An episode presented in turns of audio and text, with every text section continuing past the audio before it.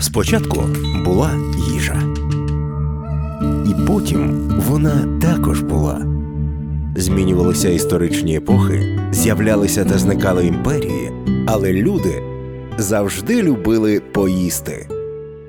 Про гастрономічну історію України та світу розповідаємо в подкасті локальної історії Їли колись. Вітаю всіх, хто нас слухає. Це черговий випуск подкасту локальної історії, який називається Їли колись. Їли колись це історія їжі та всього, що з нею пов'язано. Веду його я, науковий журналіст Дмитро Сімонов, і я з радістю представляю нашого сьогоднішнього гостя. Це Віктор Миколаєвич Талах. Віктор Миколаєвич є дослідником історії та культури до Колумбової Мезоамерики. Віктор Миколаєвиче, вітаю вас. Доброго дня всім нашим слухачам. Я вас також вітаю. Мабуть, не всі розуміють, що таке Мезоамерика. Мезоамерика називається історико-культурна область, яка включає в себе сучасну Мексику насамперед, але також Гватемалу, Беліз, частину Сальвадору, частину Гондурасу і Нікарагуа. Це один з двох основних осередків цивілізації в доколумбовому новому світі. Я ще уточню і згадаю такі культури, як Майя та Ацтеки, вони в різні часи, але належали до мезоамериканського регіону. Чи так? Ну, майже так. Насправді пізні майя і ацтеки, взагалі правильно промовляти ацтеки, але в нас вже сформувалася ця форма ацтеки. Значить, майя і ацтеки наприкінці своєї історії перед приходом європейців співіснували. Ацтекська держава це 15-те, початок 16 століття. Майя пізні це також 15-16 століття. Що я хочу ще від себе додати, чим власне нам цікавий цей регіон? А цікавий він е, з кількох принаймні причин, але чи не найбільше для пересічної людини він цікавий тим, що сила селенна різних сільськогосподарських культур, різних продуктів, які сьогодні опиняються в нас на столі, вони походять саме з цього регіону. Тут е, треба згадати і шоколад, тут можна згадати і авокадо, тут треба і згадати кукурудзу, яку ще називають маїс. Ну, Віктор Миколаєвич, я впевнений, мене виправить, якщо я десь помиляюся, і точно доповнить. Я би хотів би, щоб ми почали нашу розмову із візитівки цього регіону. Ось я лише не знаю, що краще б такою візитівкою могло бути: чи шоколад, чи це кукурудза, чи щось третє. Ну, питання таке: чому ми віддамо перевагу споживному чи смачному? Ні, ну я люблю солодке. Давайте тоді Солодке. Сол, да, ну, справа в тому, що солодкого якраз було мало. Шоколад первинно вживали з перцем. Тобто не солодкий шоколад. Але да, найбільше асоціюється з шоколадом, з какао. Не знаю, чи пам'ятають зараз цей фільм Діамантова рука, брилянтова рука. Так ось, коли персонаж Анатолія Попанова з жахливим українським акцентом казав «Буде тебе і какао з чаєм, він сам того не знаючи, промовив цю назву абсолютно так, як вона записується в іерогліфічних текстах Майя. Какав. Слово цього не майянського походження. Ми не знаємо, який саме народ вперше цю рослину так назвав. Більш того, дуже цікава річ. Виявляється, що хоча какао, ну я буду називати какао, не шоколад, хоча какао було окультурено і почало вживатися широко в їжу саме в Мезоамериці, в Центральній Америці, але дикі предки цього дерева виявляються. Живуть не в Мезоамериці. В Мезоамериці диких предків какао немає. Вони живуть, уявіть собі, в Амазонії. На, Інший континент. на іншому континенті виявляється, що приблизно між 3000 і 1500 роками до нашої ери були досить жваві контакти по морю. Ну там течія є уздовж е, узбережжя Південної Америки. Завдяки цій течії відбувалися такі жваві контакти між двома континентами, і предки какао, оце деревце маленькі, якимось чином, чи деревце, чи насіння, воно потрапило з Південної Америки, ну з Амазонії в Еквадор, а через Еквадор уздовж узбережжя воно потрапило в Америку Центральну, і там, в Центральній Америці, воно увійшло в культуру. Ще одне стосовно раннього, самого раннього, самого стародавнього какао. Вживалися первинно в їжу не зернини, не какао-боби. Оцей наш чорний шоколад, смачний, гіркуватий, але приємний. Якщо хтось знає, плоди какао це такі досить великі плоди, наповнені м'якіттю, Так ось в цій м'якоті багато цукру, і вона дуже швидко починає бродити. А оскільки там все ж таки є оцей теобрамін, тонізуючий, то після того, як вона побродить десь тижні два, виходить слабкоалкогольний напій з тонізуючими властивостями. Ну, щось таке стародавнє пепсікола чи стародавній спрайт, щось таке. Так ось первинно індіанці, які жили в Амазонії в Південній Америці, використовували, вживали плоди какао саме для виготовлення оцього напою. Є рештки посуду, в якому за результатами аналізу решток е, з'ясувалося, що впервинно вживали оцю брашку, прагу. Такий собі варіант пива, ніби. Да, такий собі варіант пива. Але коли в подальшому какао потрапило в Центральну Америку, то там збагнули, зметикували, що найцінніше в цій рослині оці чорні боби, які дуже, е, ну, по-перше, вони смачні, по-друге, вони дуже поживні. По-третє, вони дуже відновлюють сили. І почалося в Центральній Америці. Какао війшло вже в культуру. Дикого какао там немає, там тільки культурне какао, домашнє какао. Ну, домашнім його важко назвати, бо все одно в лісі його вирощувало, воно біля будинків не росте. І почали вживати його як напій. Напій це був елітний. Чому? Тому що деревця какао вони дуже вибагливі. Їх багато ніколи не було в Америці. Тому споживати їх е, широкі, як то кажуть, верстви населення ну, просто не були, не вистачало для всіх. Тому какао було напоєм владарів, напоєм жерців, напоєм еліти. Але тут варто розповісти, яким же був цей напій, бо він дуже відрізнявся на Так, він, він дуже від... Ну, по-перше, його пили холодним. Є дуже цікаве джерело, яке дозволяє нам збагнути, в який спосіб, принаймні саме майя, класичні майя, це перше тисячоліття нашої ери, вживали какао. Зберіглася велика кількість абсолютно шикарної розписної кераміки стародавніх індіанців. Ну, я бачив, тримав в руках цей посуд. Це досить такі важкі келихи, сантиметрів 30-40 заввишки, прикрашені абсолютно фантастичним розписом на різні теми. За багатством цього розпису, ну хіба що давньогрецька кераміка може бути порівняна. Майже на кожному келиху на вінчику йде напис. Напис цей описує певний обряд, який встановлював ну, в стародавних індіанців все містично, всі речі були одуховлені. Він встановлював зв'язок між душею цього келиху, бо келих теж мав свою душу, і душею господаря. Келих мав бути відданим своєму господареві, не робив йому шкоди і все таке інше. Так ось в цих написах на вінчику їх називають е, первинна стандартна послідовність. Згадується сам обряд, згадується господар, а між цими двома формулами, між цими двома частинами згадується, а для чого призначений цей посуд. Так ось виявляється, що більше ніж у половині випадків цей посуд призначений для какао.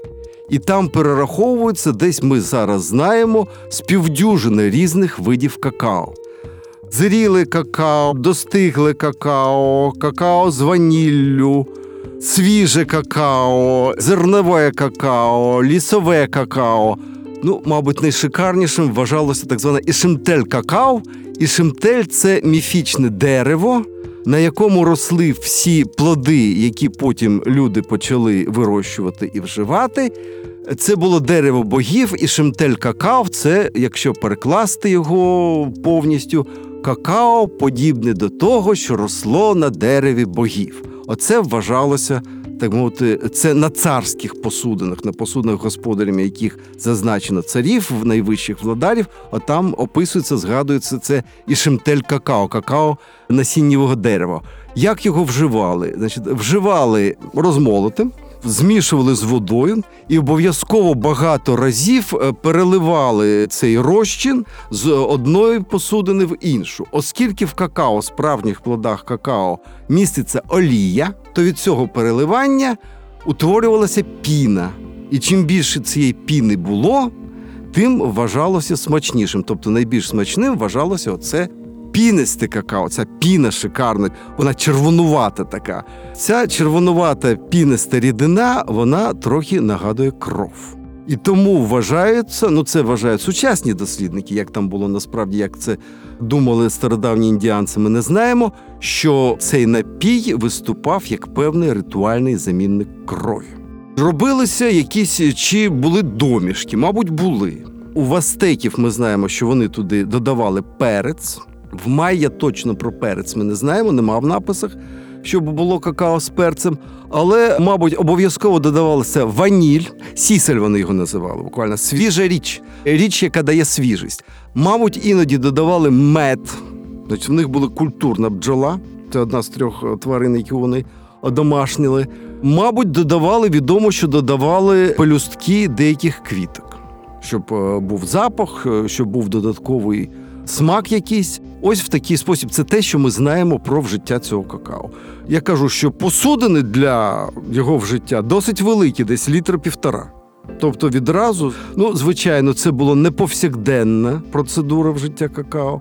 Це була частина святкових ритуалів, святкових бенкетів. Те, що ми зустрічаємо оці посудини з написами про владарів одних міст в інших містах, дозволяє припустити, що це була частина дипломатичної практики, коли посол одного царя іншому цареві вручав цей келих, і, мабуть, не порожній, а з какао відбувалася церемонія оцього взаємного пиття елітного питва, елітного напою. В гостях дослідник історії та культури до Колумбової Мезоамерики Віктор Миколаєвич Талах. І от я хочу сказати, що коли Віктор Миколаєвич розповідає про те, що написано на цьому посуді майянському давньому, то він точно знає про що говорить, тому що Віктор Миколаєвич один із буквально наскільки мені відомо, я майже в цьому впевнений, кількох людей в Україні і дуже небагатьох людей у світі, хто читають написи ієрогліфи, писемність давніх майя. Біда.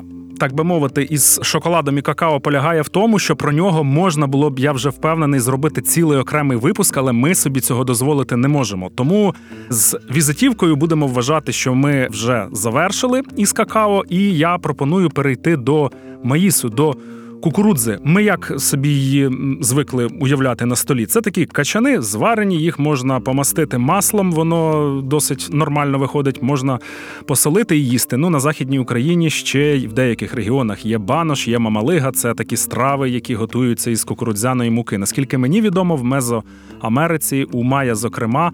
Були найрізноманітніші способи вживання цього маїсу, в тому числі і напої. Віктора Миколаєвичу, вам, будь ласка, слово. Так, ну по-перше, скажемо так, що кукурудза на сьогодні є основною сільськогосподарською культурою людства. В 2014-2015 році я прочитав, вона відсунула на друге місце пшеницю. Зараз в світі вирощується важко собі уявити, але це так понад мільярду 100 мільйонів тонн кукурудзи на рік. В Україні 3% цього виробництва. Здається, 11 чи 12 місце. З кукурудзою цікаво, що ну, перш ніж як її їли, до того як їли, звідки вона взялася. Значить, В кукурудзи, на відміну від какао, нема диких предків. Нема рослини, які можна було б вважати диким предком кукурудзи. Як таке може бути? Ось так воно є. Значить, серед біологів, ботаніків, ну я не біолог, не ботанік, тому я тут просто переказую те, що я сам почув, прочитав. Десь останні 20-30 років точиться дискусія з приводу того, а звідки ж взялася ця кукурудза. Є в Мексиці декілька рослин, які називають дикою кукурудзою, але вона не дуже схожа з сучасною кукурудзою, і головне генетичні дослідження показали, вони не можуть бути прямим предком кукурудзи, в них трохи інший геном. Є рослина теосінте яка теж схожа на кукурузу, але в якої теж геном є е, трохи відмінний від кукурудзи. Спочатку вважалося, що кукурудза культурна походить від тієї так званої дикої кукурудзи. Потім, десь в 80-90-ті роки, американські ботаніки подивились, дійшли висновку, що все ж таки більш схожа вона на стеосінте. І довгий час панувала теорія теосінти, ось теосінти, внаслідок якихось там мутацій, гібридизацій перетворилася на маїс. Але останнє, що я читав, все ж таки відійшли від цієї моди на теосінти, і вважається, що кукурудза є результатом схрещування, гібридизації теосінти і якоїсь цих диких кукуруз, якої саме ми не знаємо. Первинно кукурудза, оця одомашнена, вона давала крихітні качанчики 2,5-3 см завдовжки. І зернатка на них були ну як в сучасної гречки. Подальшому, значить, про час окультурення теж точаться дискусії. Ну, останнє, що я читав, десь 8 тисяч років до нашої ери, 9 тисяч років до нашої ери. Ріо Бальсас е, є така ріка в південній Мексиці, ось в басейні цей Ріо Бальсас. Буцімто знайшли якийсь е, ну, радіокарбонний аналіз модний, зрозуміло, був застосований. Але я з певною підозрою ставлюсь до цих надзвичайно стародавніх радіокарбонних дат, бо потім виявляється вони, як правило, надто, надто давніми. Більш імовірним це те, що колись було вислано це Гвіланакіс в е, Оаха, це Тевакан в штаті Гереро в Мексиці, десь 5-6 тисячоліття до нашої ери. Ось там вперше почали в результаті дійсно тисячолітньої селекції. Займалися цим жінки, чоловікам було не до того, чоловіки займалися полюванням. В результаті виснажливої копіткої праці десятків, а може сотень поколінь індіанських жінок, ось цих крихітних 2,5 сантиметрових качанчиків, з'явилося те диво споживне, одна з основних сільськогосподарських культур, яка годує на сьогодні людство кукурудза. З кукурудзою, з її історією, її одомашнення і ось із загадками, які з цим пов'язані. До речі, тут таке дуже класне поле для тих, хто любить містичні і позаземні теорії, що прилетіли якісь прибульці і принесли кукурудзу. Ну, це я жартую, але я знаю, що вони полюбляють е, в цей бік дивитися, коли говорять про кукурудзу. З історією більш-менш з'ясували, а ближче до столу, яким же чином вони її готували, яким чином споживали, що робили? Їли її головним чином у розмеленому вигляді, як тісто, як борошно. Чому? Тому що оце лошпіння кукурудзяне, воно дуже швидко псує зуби. Якщо їсти її так, як ми її звикли їсти, да, звичайно, це дуже смачно. За систематичного вживання ви за 5-6 років собі зуби зітрете. У вас зубів не буде. Тому, по-перше, її варили з вапном, ну, лущили, звичайно, качани збирали, лущили, варили з вапном, щоб е, зернини були м'якше. Потім ці зварені з вапном зернини мололи. І вже з розмеленої цього борошна кукурудзяного. Ну, хто знає кукурудзяне борошно, кукурудзяне тісто, воно досить важкува.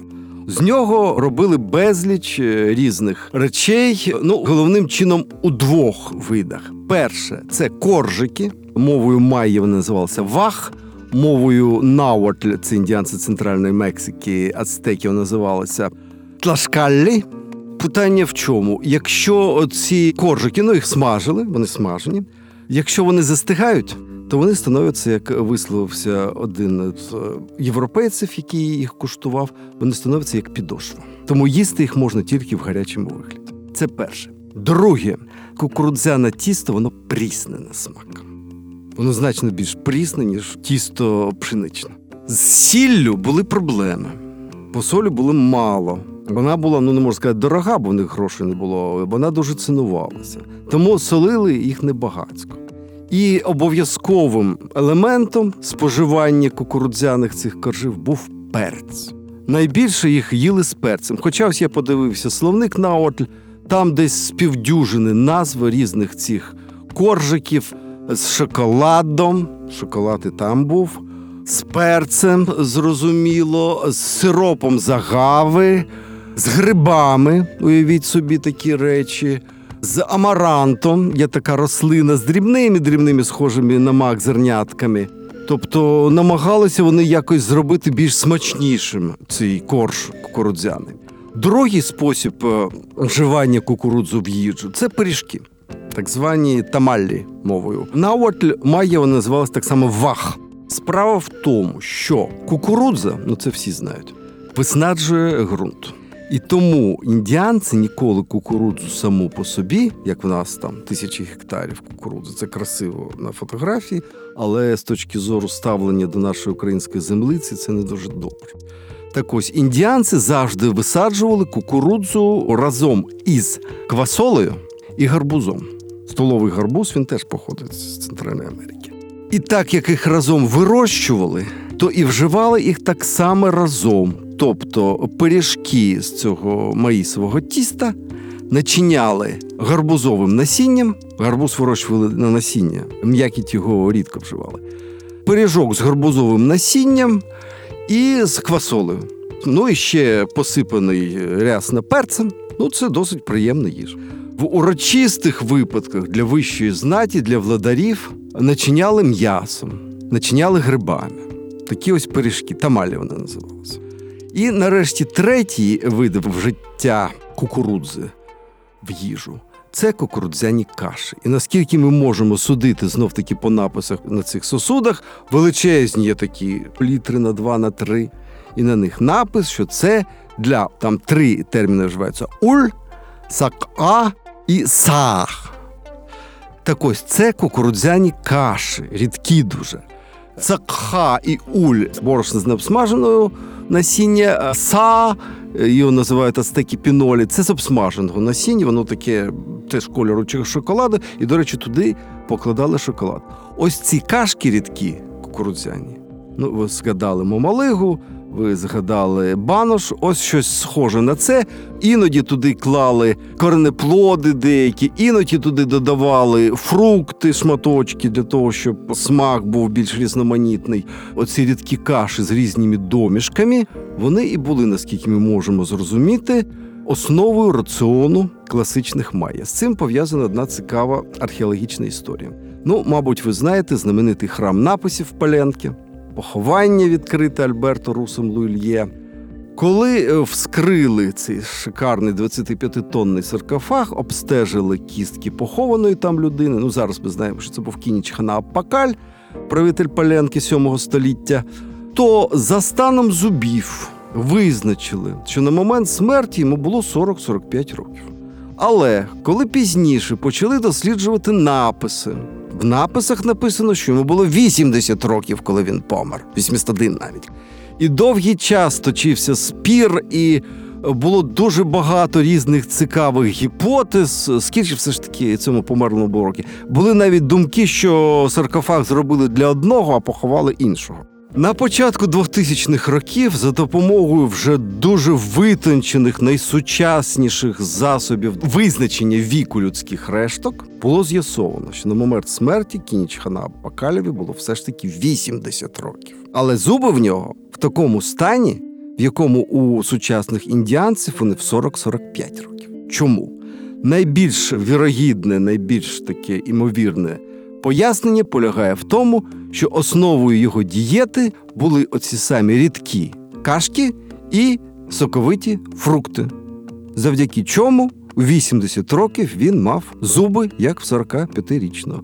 Порада нашим слухачам: їжте кукурудзяні рідкі кашки, і вони збережуть ваші зуби краще, ніж зубна паста лекалу. І археологи майбутнього будуть думати, коли відкопають раптом ваш кістяк, що ви е, померли десь у 45, а насправді вам було 80 коли. Але я закликаю, що ми жодної реклами не робимо, ні торгових марок напоїв, про які згадувалися, ніяких е, засобів догляду за зубами. Це на правах жарту, звісно. Я хочу нагадати, що це подкаст локальної історії їли колись, в якому ми говоримо про історію їжі та все, що з нею пов'язано. І сьогодні в гостях у нас дослідник історії та культури Мезоамерики Віктор Миколаєвич Талах. І говоримо ми про майя та інші культури, які в Мезоамериці мешкали ну, і досі власне мешкають. Віктор Миколаєвич, тут е, цілий ряд питань виникає після вашої розповіді. От, зокрема, ви згадали агаву. Можливо, я щось плутаю, але це саме та рослина, з якої роблять сьогодні популярні алкогольні Не напої. тільки сьогодні. Для індіанців агава, магей, ну це якраз не майя, це якраз центральна Мексика. Для майя там надто вологий клімат, а агава рослина з посушливих місцевостей. Там використовувалося все. Навіть шипи, оці колючки, використовувалися як голки, де ними шили. Волокна, з них робили тканини. Основну тканину робили, в яку одягалися астеки, робили не з бавовни, бо бавовна наддорога а саме з агави. Виходила тканина, схожа на джинсову, таку міцну, але це була основна тканина, в якій ходили тканина з агави. Але найважливішим, найсмачнішим, найціннішим в агаві був її сік. Вона дає досить е, великий обсяг цього соку. Його залишали бродити І виходило два типи алкогольних напоїв. Пульки більш такий помірний, десь 10-12% алкоголю. Але частину цього пульки варили, і виходило октлі, в якому вже 15-20 градусів алкоголю. Але тут слід мати на увазі одну річ: в індіанців, як і в народів Сибиру, немає гену, який забезпечує ну, максимально м'яке розщеплення алкоголю. Тому для них алкоголізм страхітливе лихо. І індіанські е, правителі, індіанські законодавці це знали. І тому в ацтеків були неймовірно жорстокі закони проти пияцтва. До 25 років взагалі пити заборонялося. Якщо застукували якогось молодика на цьому, то страчували і його, і того, хто давав йому випити. Від 25 до 70 до 70 років дозволялося пити жерцям під час релігійних церемоній, дуже хоробрим воякам після того, як вони здобули перемогу, захопили там бранця в якості нагороди, вищій знаті під час урочистих бенкетів. Причому все це було дуже обмежено, це було всього декілька разів на рік. В іншому випадку, ну є такий цікавий законодавець Несавалькоїтлю, згідно з законами Несавалькоїтля, якщо п'яним знаходили простолюдина, в нього відбирали оселю і виганяли в поле. Бо, як висловився цей Несавалькоїтль, людина, яка свідомо позбавляє себе розуму, повинна жити серед звірів, а не серед людей. Якщо ж п'яним знаходили шляхетного чи жерця, то його топили в найближчій водоймі. Він ганьбив е, все індіанське шляхетство. Тому з одного боку агава так була джерелом алкоголю, з неї робили алкогольні напої, але турбувалися про те, щоб е, цей алкоголь не став причиною лиха, дуже жорстко контролювалося вживання спиртного, і за порушення цього режиму дуже суворо карали. Віктор Миколайовичу, ви раніше згадали про те, що бджола була одною із трьох тварин, які були одомашнені в Мезоамериці. Дуже хотілося б дізнатися, які були дві інші, і які загалом були стосунки з е, одомашненими тваринами у цих людей. Ну, ми з вами знаємо зі шкільного курсу, що вся їжа людини насправді зводиться до п'яти складових: вуглеводи, жири, білки, вітаміни і мінеральні речовини, мікроелементи. З вуглеводами, завдяки кукурудзі, квасолі, гарбузу, в Месоамериці все було гаразд.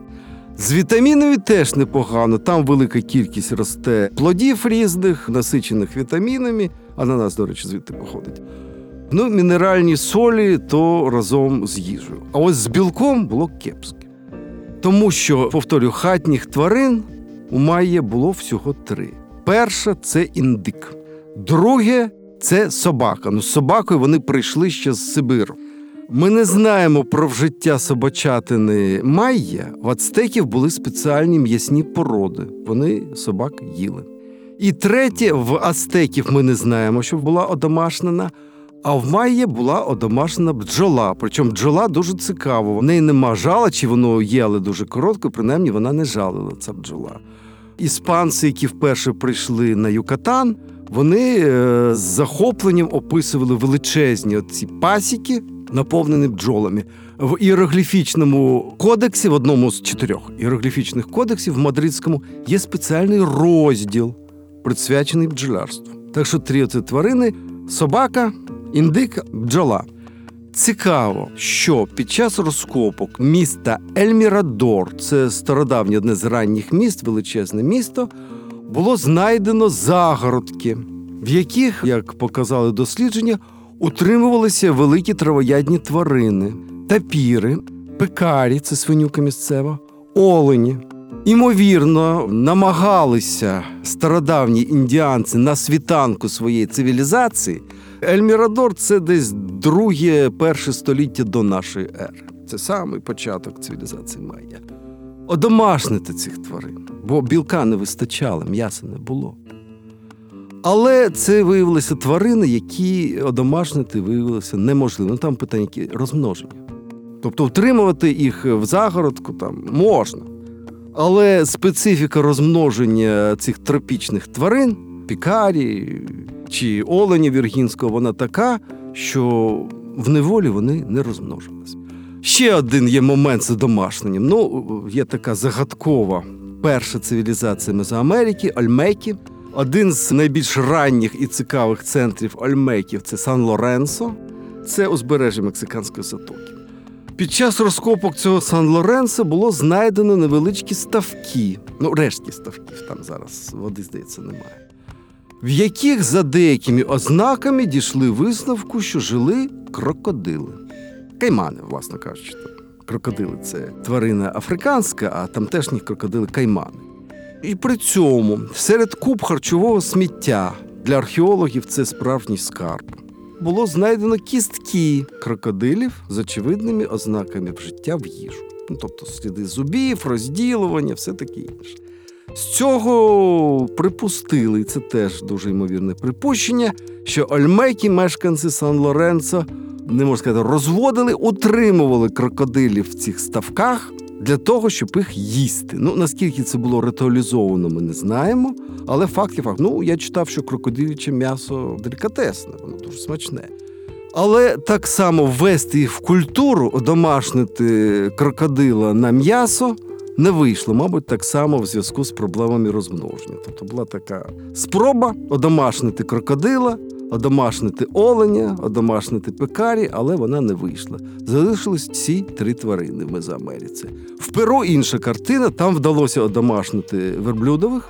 Напередодні конкісти, за свідченнями іспанців, поголів'я лам інкі, лам сонця досягало десь півтора мільйонів голів. Величезна кількість тварин цих утрималась. А то то Південна Америка. В Центральній Америці проблема білка, проблема білкової їжі тваринного білка, вона завжди існувала. А мені залишається лише констатувати той факт, виходячи з вашої розповіді, що в тій частині світу, про яку ми сьогодні говоримо, в Мезоамериці, не знали ані молока тваринного, ані жодних молочних продуктів. Так, ось те, чого не було, як то кажуть, зовсім геть це молока.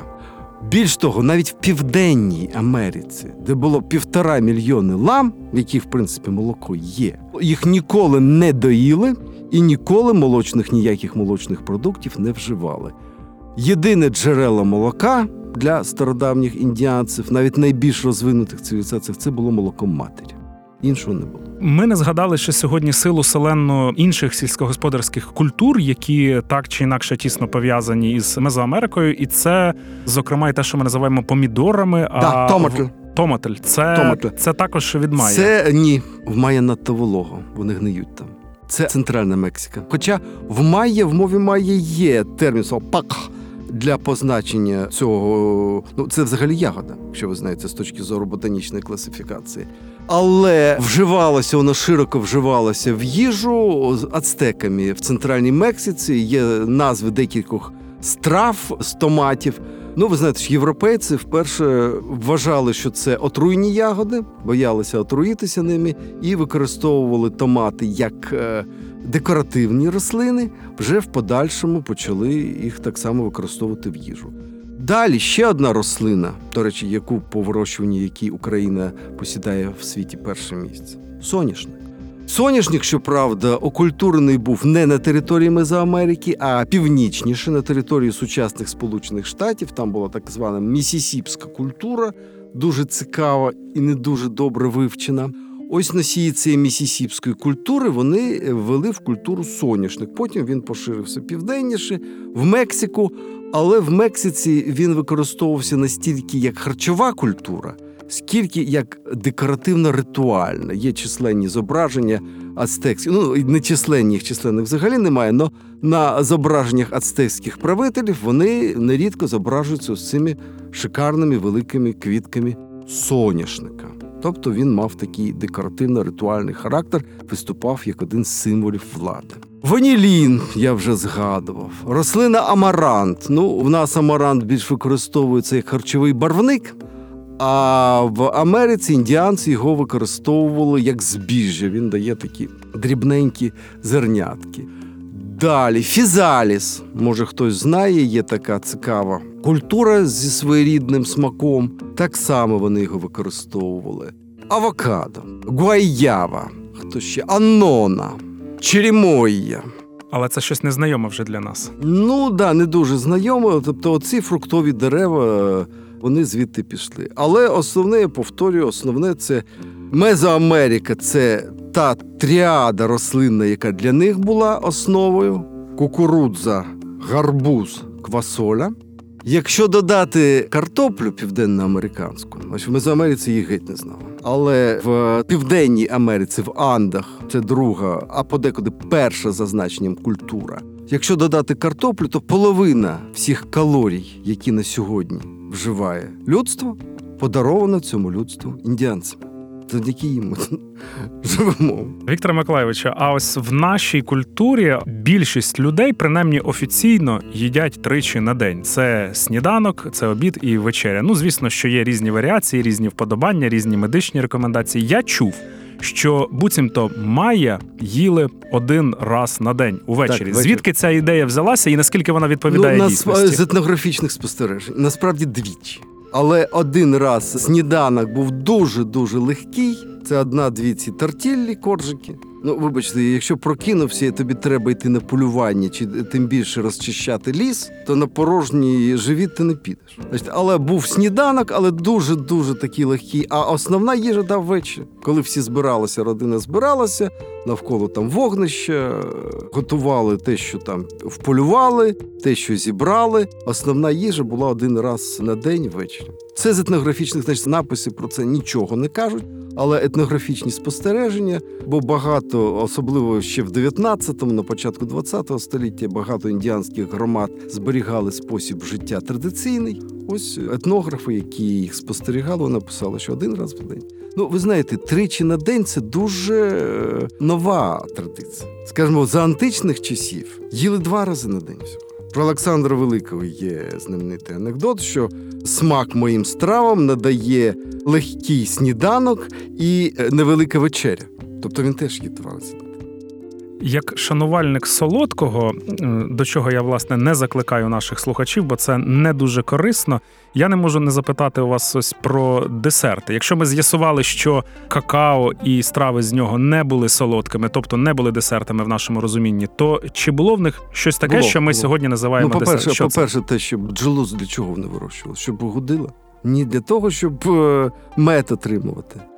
По-перше, і по-друге, та сама агава, про яку ми з вами розмовляли, ну то ж не обов'язково доводити її до стану пульки. Агавовий сок він е, цукровмісткий, він досить солодкий.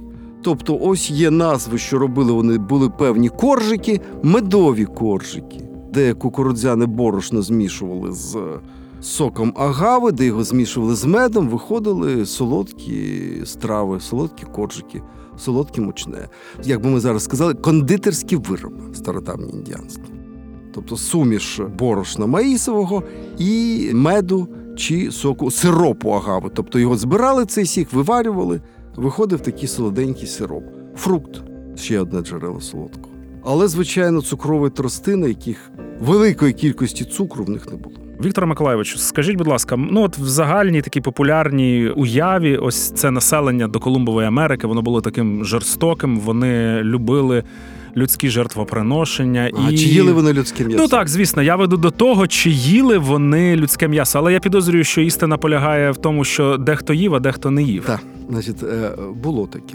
Той самий Кініч Хана Пакаль на віки закарбував в камені напис на західній панелі храму написів, що в день такий-то було проведено, приведено до Лакамха, це назва полянки індіанська, таких-то, таких-то бранців, і їх пожерли священні близнята, боги такі-то, такі-то, так, Кініч Хана Пакаль, священний Бакульський владар, священний Матвільський владар і західний Каламте. Але ми не знаємо, це правда чи це метафоричний опис. Але оскільки має, як правило, писали буквально, куштував. Але все це було дуже жорстко обмежено, відбувалося під час ритуалів, і це було більше політика, а не їжа. Нащо були людські жертвоприношення, які в ацтеків не були взагалі характеру індустрії? Зброя була примітивна. А тримати у покорі треба було досить великі території з величезним населенням. Як це можна було робити? Шляхом залякування. І всі ці жертвоприношення людські були засобом залякування. Цікаво деталь наводить один з іспанських хроністів. Коли було влаштовано жахливу бійню під час е, освячення головного храму Теночтітляну, за наказом тодішніх теночтітланських правителів було запрошено правителів всіх сусідніх міст, як дружніх, так і ворожих. А проти тих, хто не з'явився, потім було відряджено каральну експедицію. Те, що це діяло, є е, ну, цікаві записки Берналя Діаса де Кастільо, одного з іспанських конкістадорів. Він був хороброю людиною.